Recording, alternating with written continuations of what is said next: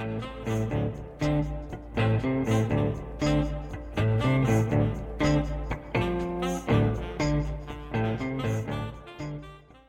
לכולם, אתם מאזינים למה נחקר, אני מירב בן יצחק ונמצא איתי היום דן מילר. היי דן, מה קורה?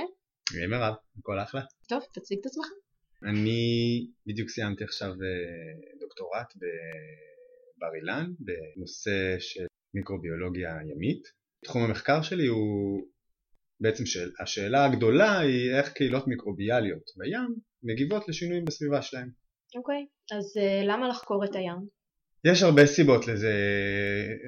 באופן אישי זה תמיד עניין אותי כי הים הוא, בכלל, נושא הסביבה הוא מאוד, מאוד מעניין וחשוב בעיניי. אנחנו מתעסקים המון בכלל במדע, אנחנו מתעסקים המון באיך לרפא אנשים וברפואה ובלהבין את גוף האדם, שזה חשוב מאוד, אבל מבחינה פרופורציונלית אני אל תתפסי אותי במילה, אבל לפי דברים שקראתי פעם, אני חושב ש-80% מכספי המחקר בארצות הברית הולכים לתחום הרפואי, כש-20% בערך הולכים לתחום הסביבתי. אוקיי. זה חוסר פרופורציות שהוא מאוד בעייתי בעיניי, ואני חושב שזה מאוד חשוב לחקור את הסביבה, כי מן הסתם אם אנחנו יכולים לרפא את עצמנו ואנחנו לא יכולים לרפא את המקום שבו אנחנו חיים, זה לא נותן לנו כלום. אז זה ברמה האישית. ומעבר לזה, הים הוא, הוא קצת black box, בסדר? הוא מקיף את אה, רוב כדור הארץ הוא, הוא ים, זה באזור השני שליש מכדור הארץ זה ים, okay. אוקיי. ויש לו עומק, זאת אומרת הוא לא רק השטח שלו, ואנחנו בקושי יודעים מה קורה שם, זאת אומרת אה, המון מזה הוא לא נחקר, יש המון המון מה ללמוד ממנו. אם זה למצוא צורות חיים שאנחנו לא מכירים ולהבין מהם מנגנונים מולקולריים ומעגלי uh, pathways מטאבוליים שאנחנו לא מכירים וכל מיני המצאות של חיידקים ימיים שאנחנו לא מכירים ולתרום אותם לטובתנו אה, וגם אם זה להבין איך המערכת האקולוגית הזאת היא פועלת כדי לספק לנו את השירותים המאוד מאוד חיוניים שהיא נותנת. אוקיי, okay, איזה שירותים למשל?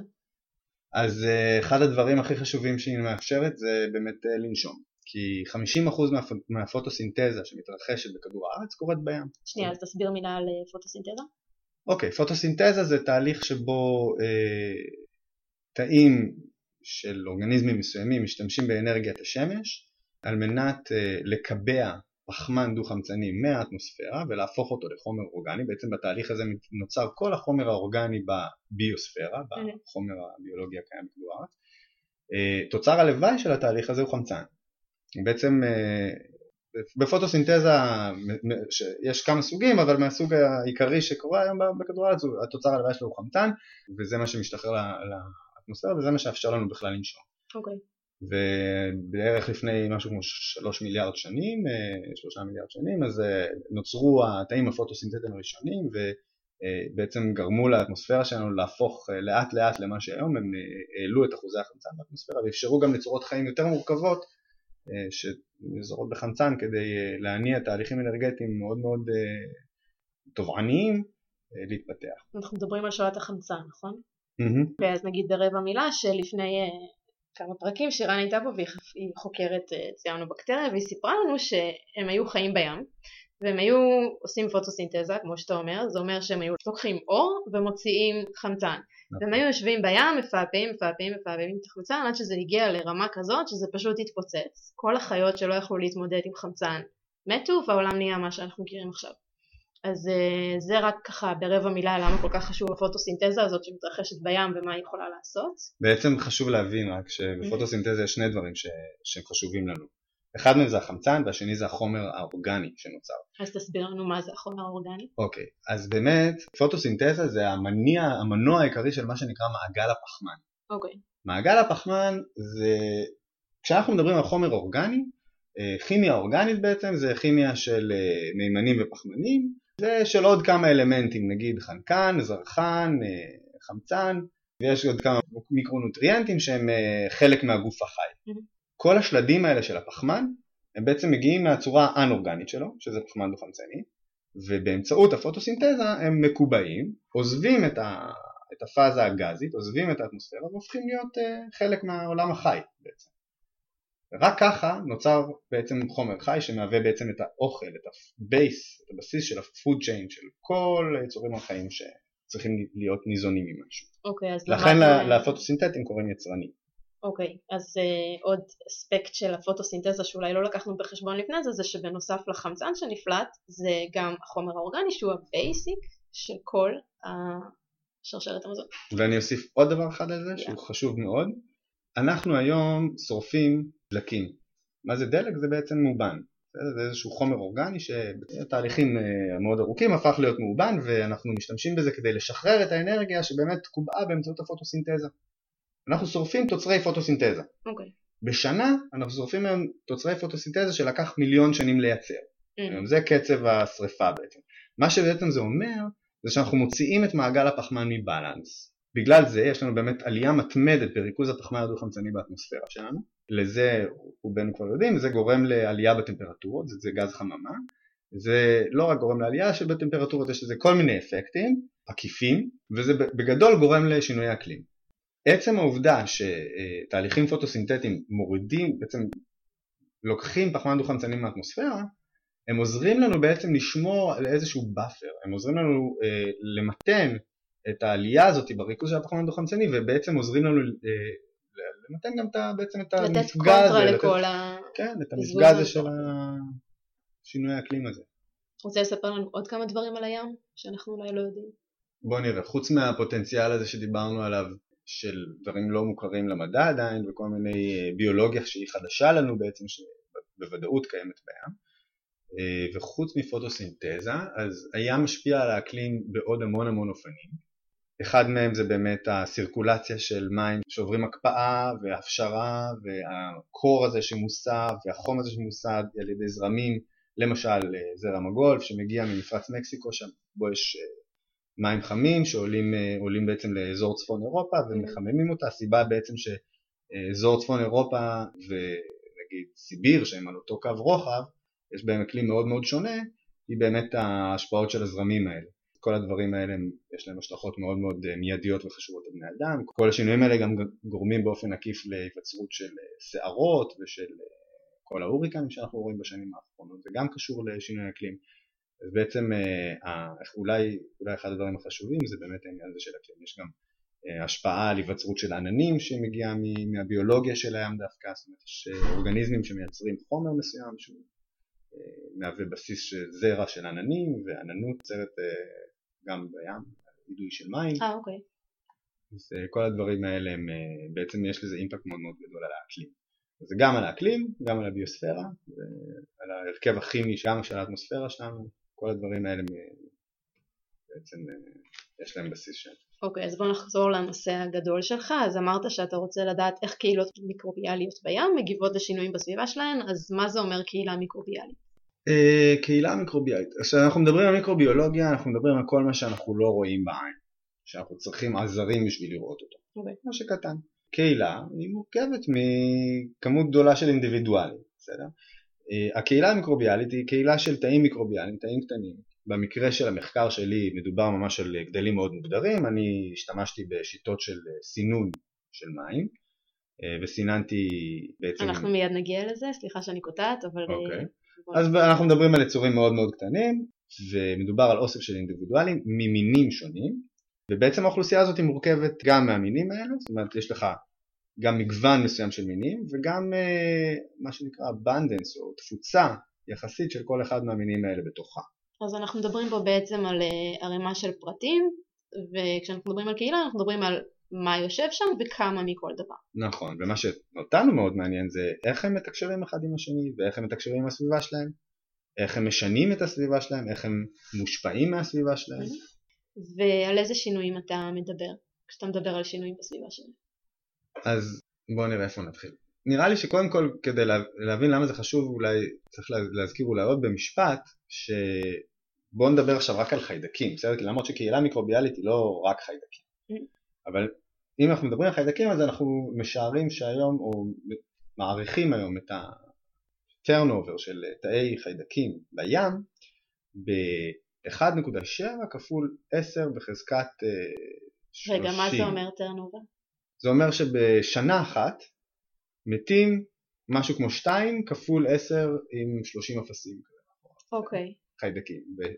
עכשיו כל הכמות... זה התמותה, אבל מדברים... זה התמותה והתולדה שלהם.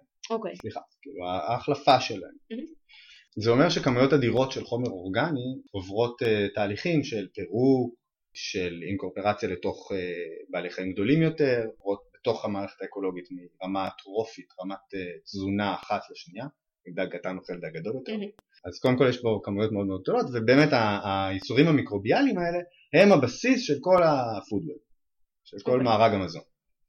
עכשיו איזה שינויים ומה אני מתכוון שאני אומר שינויים אז קודם כל יש כל הזמן שינויים אנחנו מדברים לא על תנאי מעבדה אנחנו מדברים על, על הים הפתוח אנחנו מדברים על שינויים שנגרמים מיום ליום ולילה אנחנו מדברים על שינויים עונתיים ובפרט אני מאוד מאוד מתעניין בשינויים שנגרמים על ידי בני אדם מה שנקרא שינויים אנתרופוגנים כמו למשל באמת שינויי אקלים שקשורים בעיקר בהתחממות פני השטח של האוקיינוס שלזה יש השלכות אה, מרחיקות לכת על המצב ההידרוגרפי של עמודת המים, אה, אני מבין שזה קצת מורכב. שנייה, אנחנו נגיד מה זה הידרוגרפי ואז מה זה עמודת מים. אוקיי.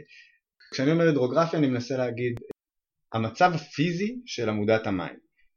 לדוגמה, כשיש לנו מי שטח חמים, בגלל שהטמפרטורה שלהם עולה, הצפיפות שלהם יורדת, והם בעצם צפים להם על שכבה קרה יותר שנמצאת מתחתם, ואז נוצר מצב שנקרא שחרור.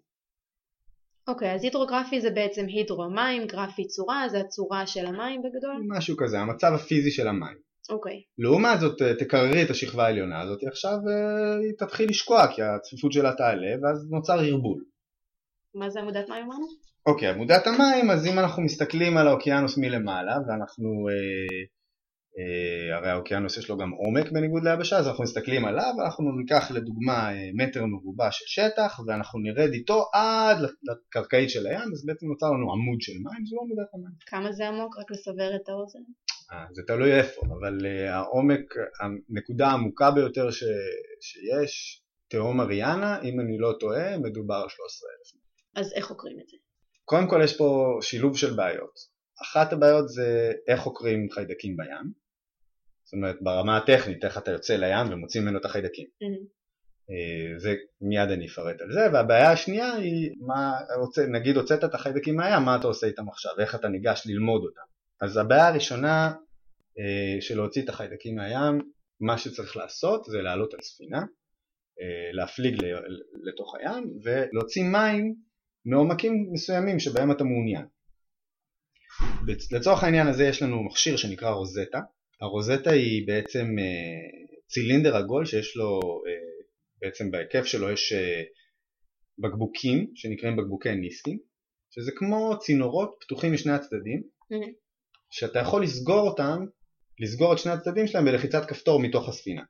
אז אתה בעצם מכניס את זה לעומק שאתה רוצה, ואז ברגע שזה נכון. בפנים אתה סוגר, פשוט מוציא ויש לך את הדגימה. נכון. הרוזטה היא מצוידת מעבר לבקבוקים האלה גם בכל מיני חיישנים. למשל היא יכולה לחוש את הטמפרטורה במים, היא יכולה לתת לך אינפורמציה על המליחות במים, עוד דבר שהוא בדרך כלל יהיה שם והוא מאוד מעניין הוא פלורסנציה שמגיעה מכלורופיל. בוא תסביר שנייה מה זה אומר. אה, פלורסנציה זה אור שמשודר מפיגמנטים מסוימים mm-hmm. והפיגמנט הספציפי הזה כלורופיל הוא פיגמנט שנמצא בתאים פוטוסינתטיים. למעשה החיישן הזה שמודד את הפלורסנציה הוא נותן לך איזושהי אינפורמציה על ריכוז התאים הפוטוסינתטיים באותו עומק שה, שהרוזטה נמצאת בו באותו רגע. אוקיי. Okay. מה שאתה עושה, אתה עושה בהתחלה, כשאתה נמצא בספינה, אתה בעצם עושה, עושה פרופיל עומק. אתה מוריד את הרוזטה לאט לאט ומסתכל על המסך. אתה רואה את הגרפים האלה שנוצרים, יש לך בציר ה-Y את העומק שלך, מ-0 בנקודה הגבוהה ביותר ועד כמה שלא תוריד את הרוזטה שלך. כמה אפשר? אפשר, אני ראיתי בעיניים שלי אה, רוזטה שיורדת באוקיינוס השקט שלי, רוזטה שיורדת לעומק של 5,000 מטר. אוקיי. Okay. אפשר להגיע לאן שאתה רוצה, זה תלוי. כמה, כמה ארוך הכבל שלך. ובאמת אתה מסתכל אה, בזמן שהרוזטה יורדת, אתה מסתכל גם על הטמפרטורה, גם על המליחות, על, זה, על החמצן המומס במים, אתה יכול להסתכל על מה שאתה רוצה, ובאמת אה, לבחור בהתאם לפרמטרים האלה, אתה מסתכל אחרי שהיא ירדה עד למטה, אוקיי, זה עומק מעניין, פה יש ריכוז גבוה של תאים פוטוסינתטיים, פה יש ריכוז גבוה של חמצן, לא משנה מה, ותלוי בשאלת המחקר שלך, ואז אתה מחזיר את הרוזטה למעלה, אתה מושך אותה עם עם המנוף שלך, וכשאתה מגיע לעומק הרצוי, אתה פשוט לוחץ על הכפתור בספינה, המים נלכדים, נלכדים בתוך הבקבוקי ניסקין ואתה מעלה אותם. כשאתה מעלה אותם, אתה צריך להוציא מהם את החיידקים. כדי לעשות את זה, אתה מעביר את המים עם משאבות דרך פילטרים, במקרה של המחקר שלי, אז אני לקחתי פילטר גס של 20 מיקרון, 20 מיקרומטר. כי בעצם החלטת שאתה לא מעוניין בגדלים... מה שגדול מזה, מה שגדול מזה לא מעוניין, אני לא מעוניין, לעומת אה. דווקא את מה שעבר דרכו אה, כן הסתכלתי עליו, ומתחתיו יש עוד פילטר של 0.2. אוקיי. אז המים שעוברים את ה-20, זאת אומרת כל החלקיקים שהם קטנים מ-20 שעוברים את השלב הראשון, אבל גדולים מ-0.2 שנשארים על הפילטר השני, עליהם הסתכלתי יותר לעומק בעצם. אוקיי, ומה זה אומר להסתכל עליהם לעומק? אז אמרנו שהשאלה השנייה, או הבעיה השנייה של המיקרוביולוגיה הימי היא, אה, אוקיי, אה, הבאנו את המים עם הרוזטה מהזה, עכשיו יש לנו מים, סיננו אותם ויש לנו את הפילטר הזה שיש עליו את התאים של המיקרואורגניזמים וחלקים אחרים.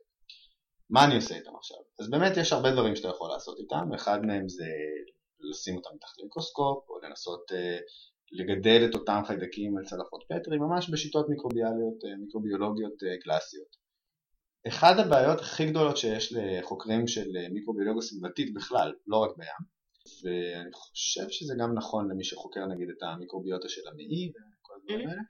בים אני יודע שהמספרים הם באזור ה-99% מהאורגניזמים האלה, המיקרואורגניזמים האלה, אי אפשר לתרבט אותם. מה זה אומר? אנחנו לא יודעים לגדל אותם בתרבית, אנחנו לא יודעים לגדל אותם במעבדה, אנחנו יכולים לקחת אותם מהים, תנסי לשים, למרוח אותם על צלחת פטרי או לשים אותם בתרבית נוזלית, הם לא יגדלו. אוקיי. ואנחנו לא תמיד יודעים למה. כנראה שאחת הסיבות העיקריות היא שהם תלויים בקונטקסט שבו הם נמצאים בתוך, בתוך הים כדי לשרוד.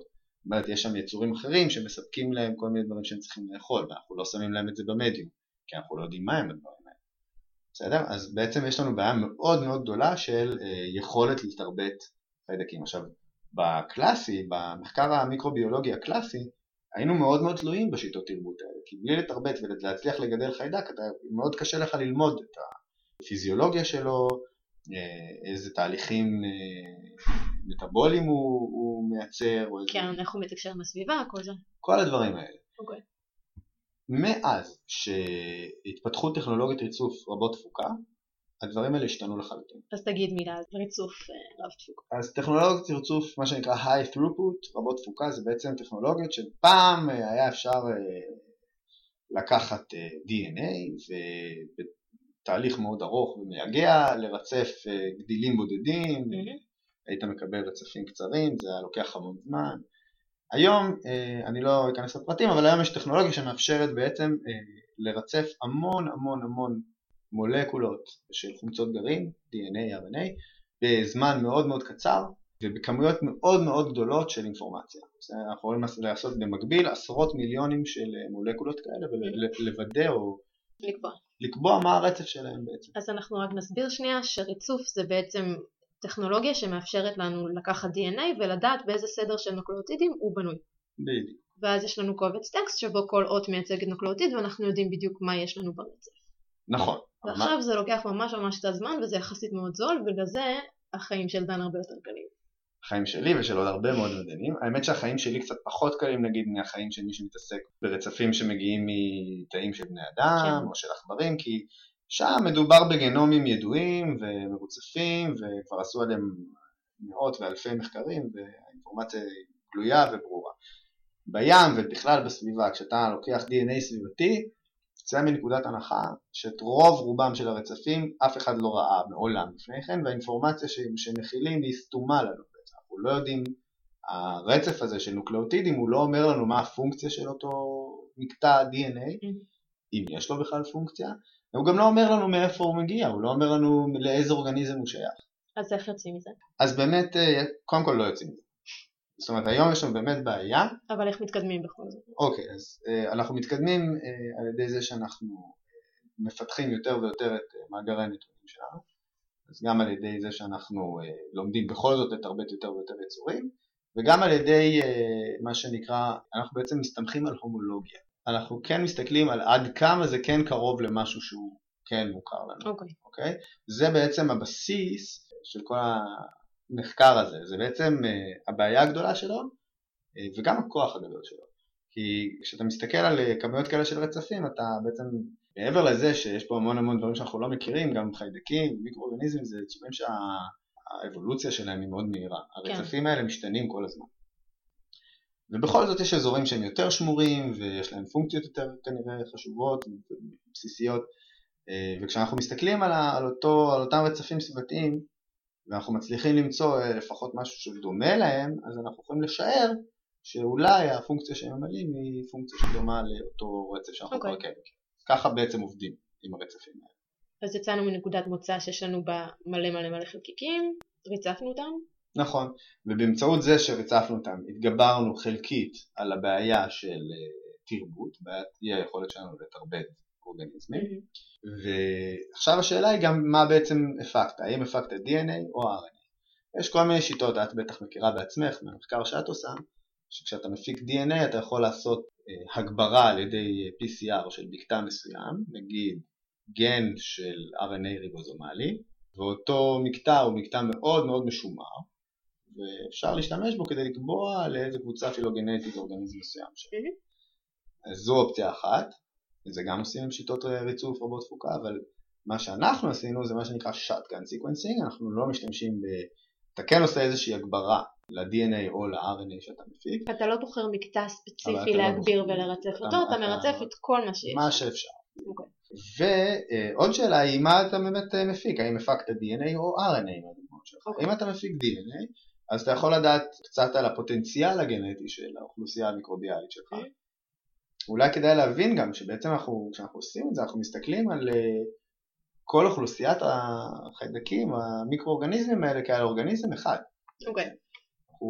כרגע הפקנו את ה-RNA הזה וה-DNA הזה מייצור שנקרא קהילה מיקרוביאלית. בסדר? ואם אנחנו מסתכלים על ה-DNA הזה אנחנו רואים את הפוטנציאל הגנטי של אותו יצור. אז בוא תסביר רגע מה ההבדל בין DNA ל-RNA, אם אנחנו כבר כאן. אה, אז DNA הוא כמו, אפשר להגיד, אה, אני, אני פעם קראתי איפשהו משהו מאוד אה, נחמד שמבהיר את זה, זה ספר מתכונים. בסדר? בעצם יש בו מתכונים, למתכון אנחנו נקרא גן במקרה הזה, של מקטע. זה ספר מכיוון שהוא כתוב בשפה שאפשר לקרוא אותה, זה אותו, אותם קבצי טקסט שדיברת עליהם. ובאלף-בית הזה יש ארבע אותיות, הנוקלאוטידים, והפוטנציאל זה בעצם אה, איזה מתכונים יש בספר, ואיזה גנים יכולים, אה, כתובים לנו ב-DNA. ה-RNA זה כבר, כבר החלק הראשון של הבישול של אותם מתכונים. בעצם כשגן מסוים מתבטא, הוא, המקטע הזה של ה-DNA עובר שעתוק ונוצרת בעצם מולקולה שהרצף שלה מבוסס על הרצף של הגן, למולקולה הזאת קוראים RNA, אה, ואותה מולקולה היא בהמשך עוברת עוד שלב בבישול שבשלב הזה היא מתורגמת לחלבון. לא בכל המקרים, יש גם RNA שמתפקד בלי להפוך לחלבון. לא ניכנס לזה, זה בגדול. אחלה, אז אתה מחליט מה DNA ומה RNA, ואז מה אתה עושה?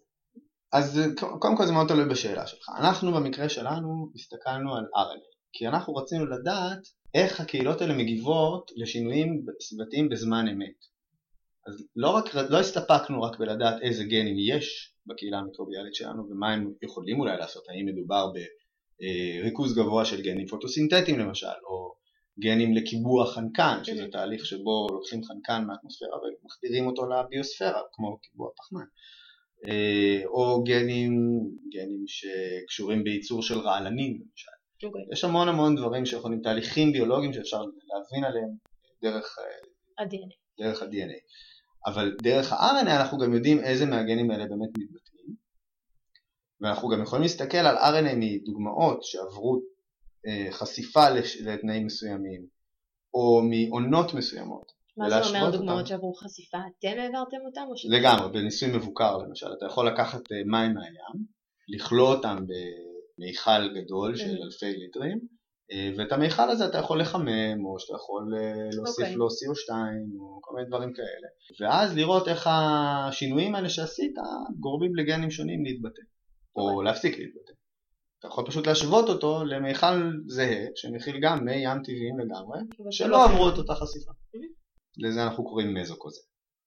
בעצם אה, לקחת את הקוסמוס הזה, את העולם הזה של הים, להסתכל עליו במזוסקייל, לא בסקאלה של מבחנה קטנה, גם לא בסקאלה אמיתית, כאילו ענקית כזאת של מה שקורה באמת בים, אלא לקחת כמות מאוד גדולה של מים אה, ולהסתכל מה קורה. Okay. אוקיי.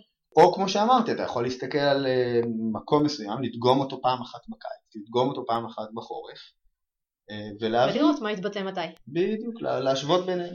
אוקיי, ואיך אתה מתחיל אה, את הקטע של האנליזה, איך אתה ניגש לזה?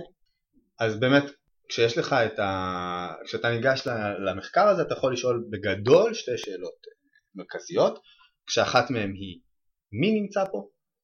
אתה מסתכל על ה-RNA ועל ה-DNA של האוכלוסייה, אתה יכול לפי, ה... לפי הרצפים האלה לקבוע את זהות האורגניזמים שמרכיבים את האוכלוסייה, אה, ובנוסף השאלה השנייה היא מה הם עושים, מי נמצא שם, מה הוא עושה.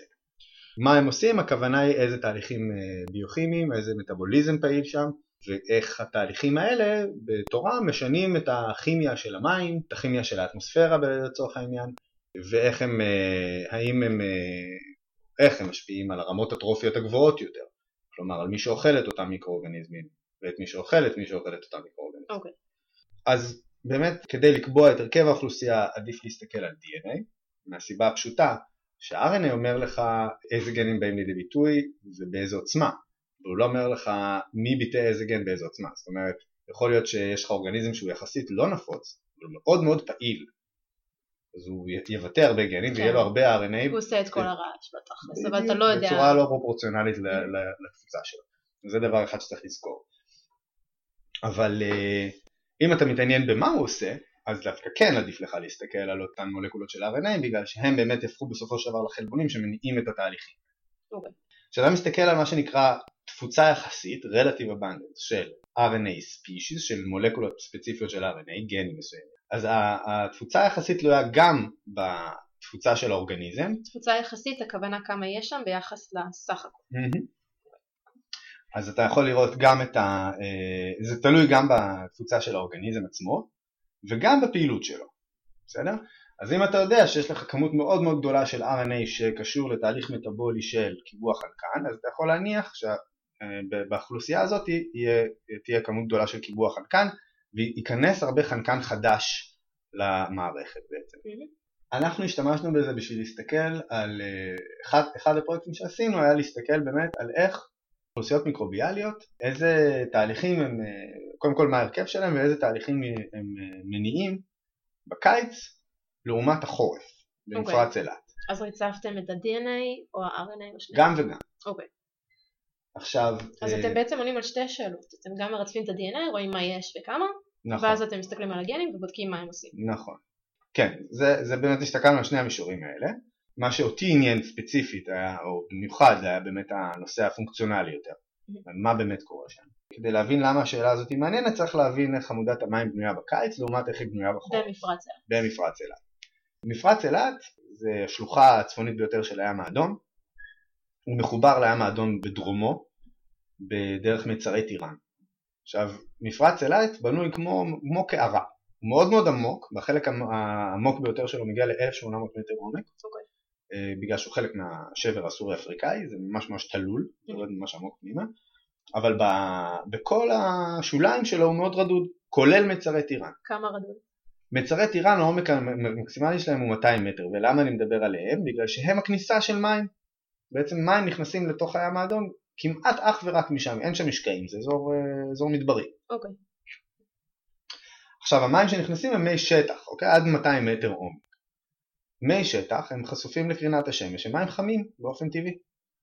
לכן בתוך מפרץ אילת עצמו, בתוך הקערה, גם בעומק הכי עמוק שלה, הטמפרטורת המים המינימלית היא באזור ה-20.8 מעלות. אוקיי. Okay. מאוד נעים לסלול שם.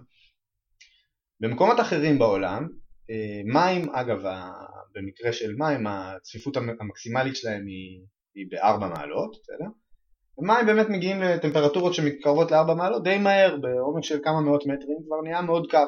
אז יש לנו פה מים חמים שנכנסים דרך אזור מאוד מאוד רדוד.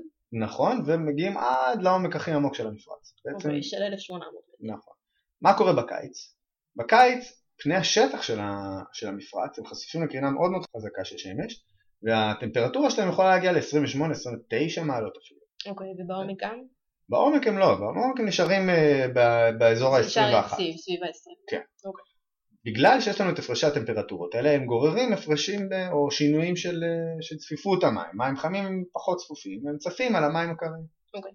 בעצם נוצר לנו מצב של שכבות שונות של מים, יש לנו שכבה אחת חמה ושכבה קרה והשכבה החמה צפה על השכבה הקרה. Okay. אוקיי.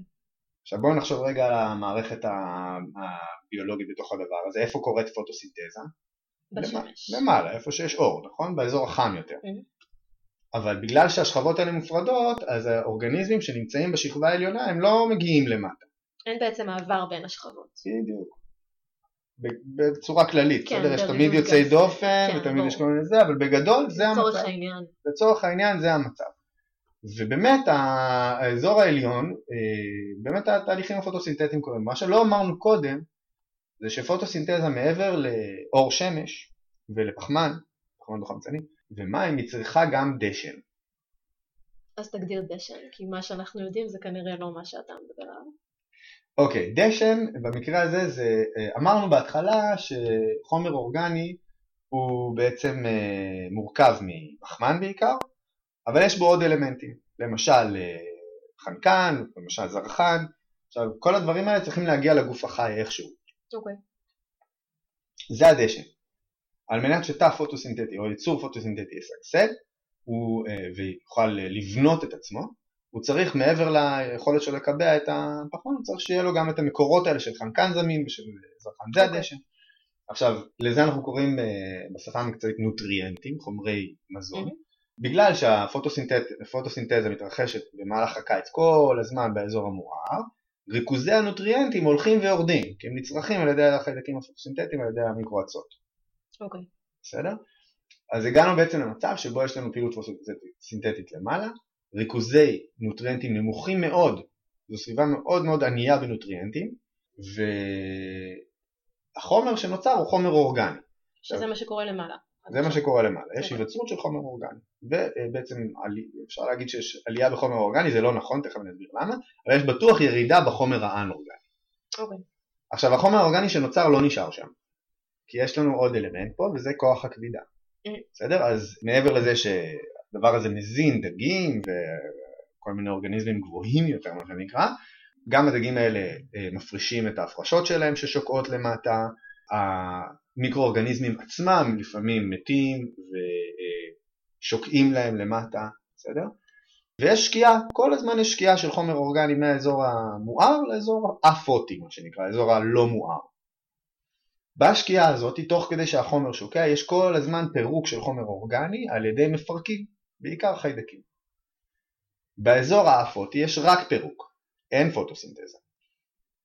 בעצם לא, לא נוצר חומר אורגני חדש, רק חומר מתפרק. כשהוא מתפרק הוא חוזר להיות דשא. מה קורה? בעצם יש לנו שכבה עליונה עכשיו עם דלה מאוד בנוטריאנטים, ושכבה תחתונה שהיא בעיקר עשירה בחומרי אה, חומרי מזון, היא עשירה בנוטריאנטים. כי הכל צונח לשם. כי הכל צונח וממוחזר. אוקיי. החומר האורגני שצנח הוא ממוחזר והופך להיות בעצם נוטריאנטים. אוקיי. זה בקיץ. לדבר הזה יש השלכות מכריעות על ה... גם על הקצבים של הפוטוסינתזה וגם על הזהות של האורגניזמים שמייצרים, שעושים פוטוסינתזה. יש אורגניזמים שמותאמים לחיות בסביבות שנניות בנוטריאנטים, בעיקר תאים קטנים יותר, עם טרנובר מהיר יותר. ועוד דבר ש... שהוא מאוד מאוד עקרוני בהקשר הזה, כשהחומר הזה שוקע וממוחזר, הוא ממוחזר על ידי חיידקים שנושמים אותו בעצם. מה זה נושמים? הם לוקחים את הסוכרים ואת כל החומר האורגני הזה והופכים אותו בחזרה לפחמן דו-חמצני, אוקיי. שנפלט לאטמוספירה וחוזר להפריע לנו בכל הנושא הזה של אפקט חממה וכל הדברים האלה. אם החומר שוקע עמוק מספיק, הוא מגיע למקום שהוא בו, לזה אנחנו קוראים בשפה המקצועית carbon export. אנחנו בעצם מייצאים אותו מתוך הלופ הזה, מתוך המערכת, והוא נשאר לחוד במעמקי האוקיינוס למשך אלפי שנים. התהליך הזה של carbon export הוא ברמה מסוימת ה-holy grail של האוקיינוגרפיה היום. למה בעצם? למה? כי אנחנו, אם אנחנו נדע איך התהליך הזה עובד לפרטים שלו ונוכל לשלוט בו ברמה מסוימת, אנחנו נוכל לשלוט ברמת הפחמן הדו-חמצני שיש לנו באטמוספירה בעצם. כן, אבל אם נטמין את הכל בפנים, אז אמרת שזה רק לאלפי שנים, ואז מה קורה? בואו נגיד שנפתור בעיה אחרי בעיה. אם יש לנו אוקיי, את זה עכשיו בסדר. לאלפי שנים מתחת, אנחנו מה זה מבסוטים. אוקיי. זה עוזר לנו מאוד, בסדר? נשמע טוב. אז זה באמת אחת המטרות הגדולות שלנו, ואנחנו יודעים אה, שלמשל, סתם דבר שמעניין אה, והרבה אנשים חוקרים אותו, זה פריחות של אצות. אני מתפזר קצת, אני רואה קצת. מסתכל. כן, אז, אה, אבל הדברים האלה בעיניי בדיוק החומר, זאת אומרת זה הדברים מה זה פריחות של אצות? רק תגיד... בשתי מילים, אירועים שהם יחסית קצרי טווח, בטווח של שבועות או חודשים ספורים, שבהם יש, פתאום התנאים נעשים נכונים למינים מסוימים של אצות כדי לפרוח, בעצם יש חלוקת תא מאוד מאוד אינטנסיבית, יש תהליכי פוטוסינתזה מאוד אינטנסיביים ועשרות אלפי מיליונים של טונות של פחמן דו-חמצני עוברות קיבוע והופכות לחומר אורגני. בעצם עוזבות את האטמוספירה והופכות להיות חלק מהביוספירה. Okay. אוקיי. והדברים האלה משפיעים מן הסתם על האקלים. הפריחות האלה גורמות בעקבותם בדרך כלל גם לפריחה של מה שנקרא הטרוטרופים, חיידקים וכל המפרקים האלה שמחזירים את רוב הפחמן הזה לאטמוספירה. במקרים מסוימים הפריחות האלה אה, שוקעות מהר מכדי שהמפרקים יוכלו לפרק את כל החומר האורגני הזה וככה בעצם נוצר אקספורט של חומר אורגני. אוקיי. Okay. בסדר? אז כל הנושא הזה של פריחות מעניין מאוד כי אנחנו נדע. אז זה גם כן סוג של הטמנת פחמן במעמקי האוקיינוס בצורה שלא פוגעת בנו. בדיוק. אז היינו במפרץ אילת בקיץ, היה לנו שתי שכבות, למעלה פוטוסינתזה, למטה מלא חומר אורגני ומה קורה בחורים. אוקיי. Okay. עכשיו, בגלל שאמרנו שלמטה הטמפרטורה היא אומנם בקיץ היא אומנם נמוכה יותר מאשר למעלה, אבל היא עדיין די גבוהה. עכשיו בחורף פני השטח מתקררים עד שמגיעים לרמת ה-21 מעלות וממש משתווים לטמפרטורה בעומק. הצפיפות משתווה ומתחילים להיווצר בעצם זרמים ורטיקליים, מתחילים להיווצר זרמים אה, אנכיים אה, ולזה אנחנו קוראים ערבול עומק. אוקיי. Okay. הערבול הזה באילת הוא כמו שעון, הוא קורה כל שנה והוא תמיד קורה לעומק של כמה מאות מטרים. יש שנים שבהם זה מגיע עד הקרקעית. במה זה תלוי? בכמה, עד כמה החורף קר. Okay. אוקיי. בשנים של חורף קר מאוד, אז הערבול מגיע ממש עד הקרקעית וממש מציף נוטריאנטים ששקעו לפני עשרות, עשר שנים אולי, או חמש שנים, ששקעו עד הקרקעית, פתאום עולים חזרה על פני השטח. והנוטריאנטים האלה הם מעשירים את פני השטח ובעצם מעודדים צמיחה מחודשת של אצות. של אצות ושל אה, פוטוסינתטים אה, אחרים. Mm-hmm. בעצם זה reset למערכת. Okay. אוקיי. אז קודם כל זה משנה עוד פעם את הזהות של האורגניזמים שעושים אה, פוטוסינתזה וגם של מי שאוכל אותם. מי שישב בקיץ ש... למעלה בעצם. נכון, וגם עוד פעם, ככל שיש לך נגיד אורגניזמים גדולים יותר שיכולים לייצר יותר חומר אורגני אז הם גם משפיעים על אלה שאוכלים אותם ומשפיעים על כל המערכת האקולוגית, בסדר? אז, וגם על קצבי האקספורט וכל הדברים האלה. אז יש לנו עוד פעם ריסט למערכת, יש לנו העשרה בנוטריאנטים. עוד דבר שזה גורם זה פריחה של אה, מקרו אצות למשל. אז מה זה מקרו אצות? אצות גדולות, okay. אוקיי. בסדר? כמו עשב אה, ים או... זה אצות שאנחנו יכולים לראות? אצות שאנחנו כבר רואים בעיניים שיכולות להתיישב על למשל באילת, הן יכולות להתיישב על ריף האלמוגים ולמנוע מאור להגיע אליו. האצות האלה הם האויב הכי גדול של אלמוגים. אלמוגים פורחים בסביבות דלות בנוטריאנטים. Okay. אוקיי. ברגע שיש לנו ערבול עמוק מאוד זה פוגע בריף. בסדר?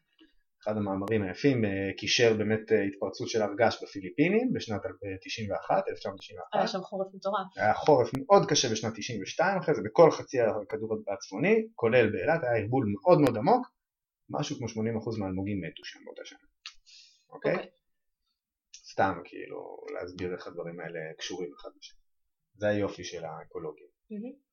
אז באמת אנחנו הסתכלנו, אז אחד הדברים ש... אבל עוד, עוד דבר שצריך לזכור, כשאנחנו מדברים על ערבול, אה, זה הזרמים האלה הם מוציאים את התאים שלהם מהקומפורט זון שלהם בעצם, אנחנו מסתכלים על אה, יצורים שהם רגילים לחיות בפני השטח, ופתאום אה, זרמים מסיעים אותם ל-500-600 מטר עומק.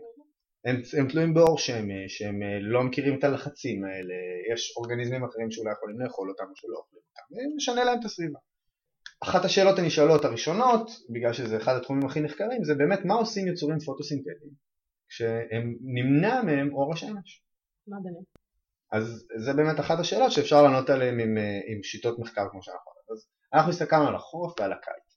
גילינו שאורגניזמים פוטוסינתטיים שונים מגיבים שונה לדבר הזה. למשל, תאים יוקריוטיים, שזה, שזה לא חיידקים, זה תאים שהם יותר דומים לתאי הגוף שלנו למשל, זה תאים שיש להם גרעין אמיתי, יש להם עברוני תא, בעצם זה מה שאנחנו נקרא לו מיקרואצות, mm-hmm. כי הם, הם פוטוסינתטיים, אז מיקרואצות כאלה, המיקרואצות האלה הם, אה, כשהן מגיעות לעומק הן מתחילות להפעיל גנים שקשורים באנדוציטוזה.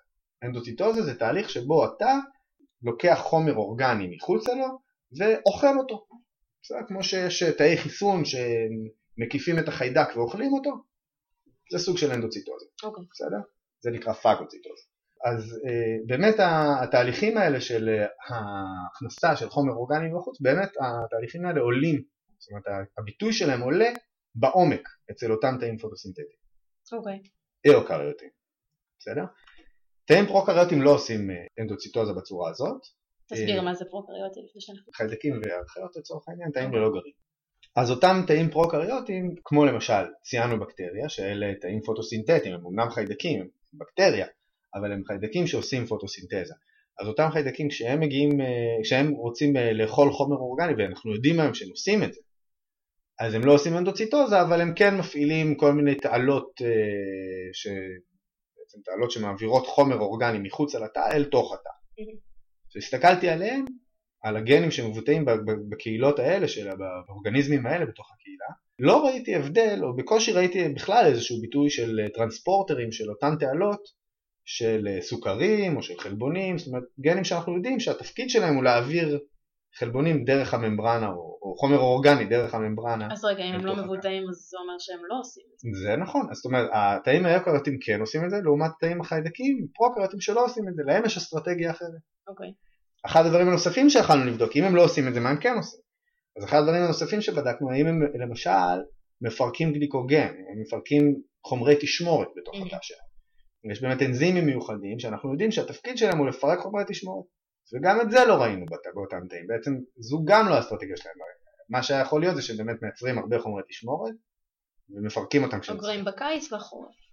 המסקנה שאנחנו הסקנו מזה שהם גם לא משתמשים בתהליכי, גם לא משתמשים בחומרי תשמורת וגם לא uh, מבטאים uh, גנים שקשורים בהכנסה uh, של, של חומרים חדשים, אורגניים, המסקנה שאנחנו הגענו אליה שזמן השהות שלהם באזור האפוטי, האזור הלא מואר, בזמן הזה הוא קצר מספיק כדי שהם ישרדו באמצעות החומרים הפוטוסינתטיים שהם יצרו למעלה. אלה לא חומרי תשמורת, אלה סוכרים פשוטים, okay. אוקיי. אבל הם מספיקים להם בשביל לשרוד גם בזמן שהם באזור האפוטי. אז הם בעצם אגרו את זה, את התוצר של הפוטוסינתטי. בדיוק, חומרי תשמורת זה כבר, זה, זה יותר מורכב, ממש אה, לייצר מחסנים כאלה של רבי סוכר, אה, סוכרים ארוכים יותר, אז לא, זה לא המצב שם. ממש משתמשים באותם אה, תוצרי פוטוסינתזה עד שהם חוזרים לאזור הפוטי. כמה זמן החורף נמשך בערך? אה, אבל הם לא נמצאים, לא נמצאים כל החורף באזור האפוטי. אה, הם מתערבלים. הזרמים האלה הם בערבול מתמיד. אוקיי. כמה זמן לוקח הערבול זו השאלה שצריך לשאול, וזו שאלה לא פתורה, זו שאלה לא פתורה.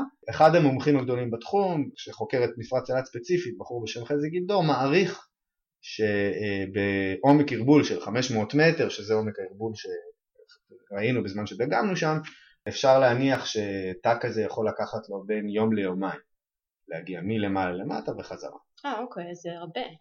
זה הרבה. אוקיי. וזה באמת מוכיח ש... עכשיו השאלה אם אה, יחסית לקיץ הם, הם, הם עושים נגיד פוטוסינתזה מוגברת על מנת שיהיה להם את היכולת הזאת לעשות אחרת, זו שאלה שאנחנו לא פתרנו. מסיבות טכניות, אני לא אכנס לזה. אוקיי, מה מחזור החיים שלהם פלוס מינוס?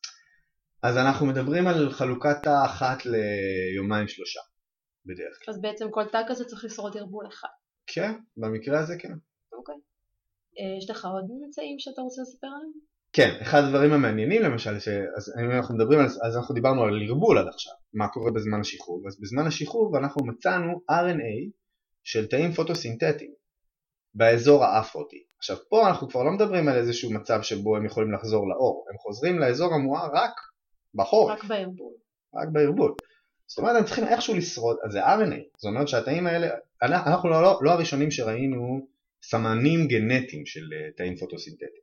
ויש מאמרים שמראים אה, שיש איזה שהם סמנים גנטיים שמוכיחים שיש חומר גנטי, אני לא אגיד עכשיו תאים חיים, חומר גנטי של אה, ציאנובקטריות באזור האפוטי. יכול להיות שזה DNA שצף שם, לא יודעים, לא יכול להיות תאים מתים, זה לא שאריות של הערבול האחרון. או שאריות של הערבול האחרון, אנחנו לא יודעים, ברגע שאנחנו רואים RNA כמו שאנחנו ראינו, אז אנחנו מדברים, RNA משך החיים שלו מאוד קצר, פלוס מינוס? תלוי בגן, כן, אבל אנחנו מדברים על אה, מולקולה שהיא לא, לא יציבה, שעות, שעות, דקות. אוקיי, אז אין דבר כזה שהיה ערבול אחרון ונשאר שם RNA ומצאתם אותו. אנחנו מדברים על תאים חיים. אוקיי. וזה קודם כל ממצא מעניין. והסתכלנו באמת לראות האם יש הבדל, אז באמת בקיץ אנחנו בהחלט רואים ביטוי של גנים אה, של אה, טרנספורטרים של חומר אורגני, זה אומר שהתאים האלה יש להם מה שנקרא הלייפסטייל שלהם הוא מיקסוטרופי.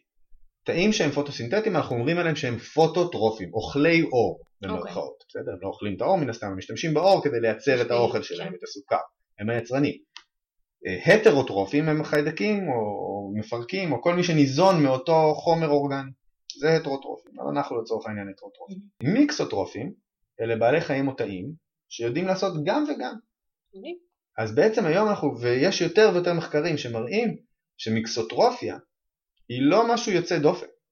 בעצם רוב היצורים שאנחנו חושבים עליהם כעל פוטוסינתטיים הם בעצם מיקסוטרופים, יש להם גם את הפוטנציאל. אז בעצם בעבר היה נהוג לחשוב שזה או-או, ועכשיו בדיוק. רואים שזה הולך לכיוון יותר של מיקסוטרופיה, שזה בדיוק. סופר הגיוני בתכלס. בעצם כן, הדוגמה הייתה כי אנחנו לומדים את הדברים בצורה כזו, זה הדרך שהמוח האנושי כן. עובד, אנחנו למדנו על התהליך הזה, אה אוקיי, הם נכנסים לקופסה הזאת, הם כן.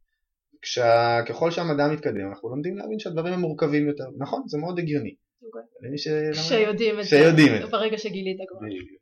אוקיי, עוד משהו? יש לך מסר לעולם, מה שאתה רוצה להגיד עוד? כן, אני, רוצה, אני חושב שהמסר העיקרי שלי הוא שמחקר סביבתי הוא חשוב ושהסביבה שלנו היא חולה ואנחנו, אני לא דיברתי על זה עכשיו כי אני התעסקתי בשינויים עונתיים אבל יש לי פרויקט שלם על, על שינויים אה, אנתרופוגנים, על שינויי אקלים. הדברים האלה אמיתיים, אנחנו רואים אותם היום, בחורף הזה במיוחד אנחנו רואים אותם. אה, אני חושב שמעבר למחקר, אני חושב שזה דבר שאם לא נתגייס אליו כולנו, אה, אני כאילו, אני מניח, אפילו קשה לי להגיד את זה מרוב שזה כזה טריוויאלי וזה כזה נדוש כבר, מרוב שמדברים על זה, לא מספיק קורה עם זה, השינויים הם מפחידים באמת. טוב, תודה רבה, זה היה מאוד מעניין. תודה רבה לכל מי שהאזין, אני הייתי מירב בן יצחק וזה היה עוד פרק של מה נחקר, יאללה ביי. ביי.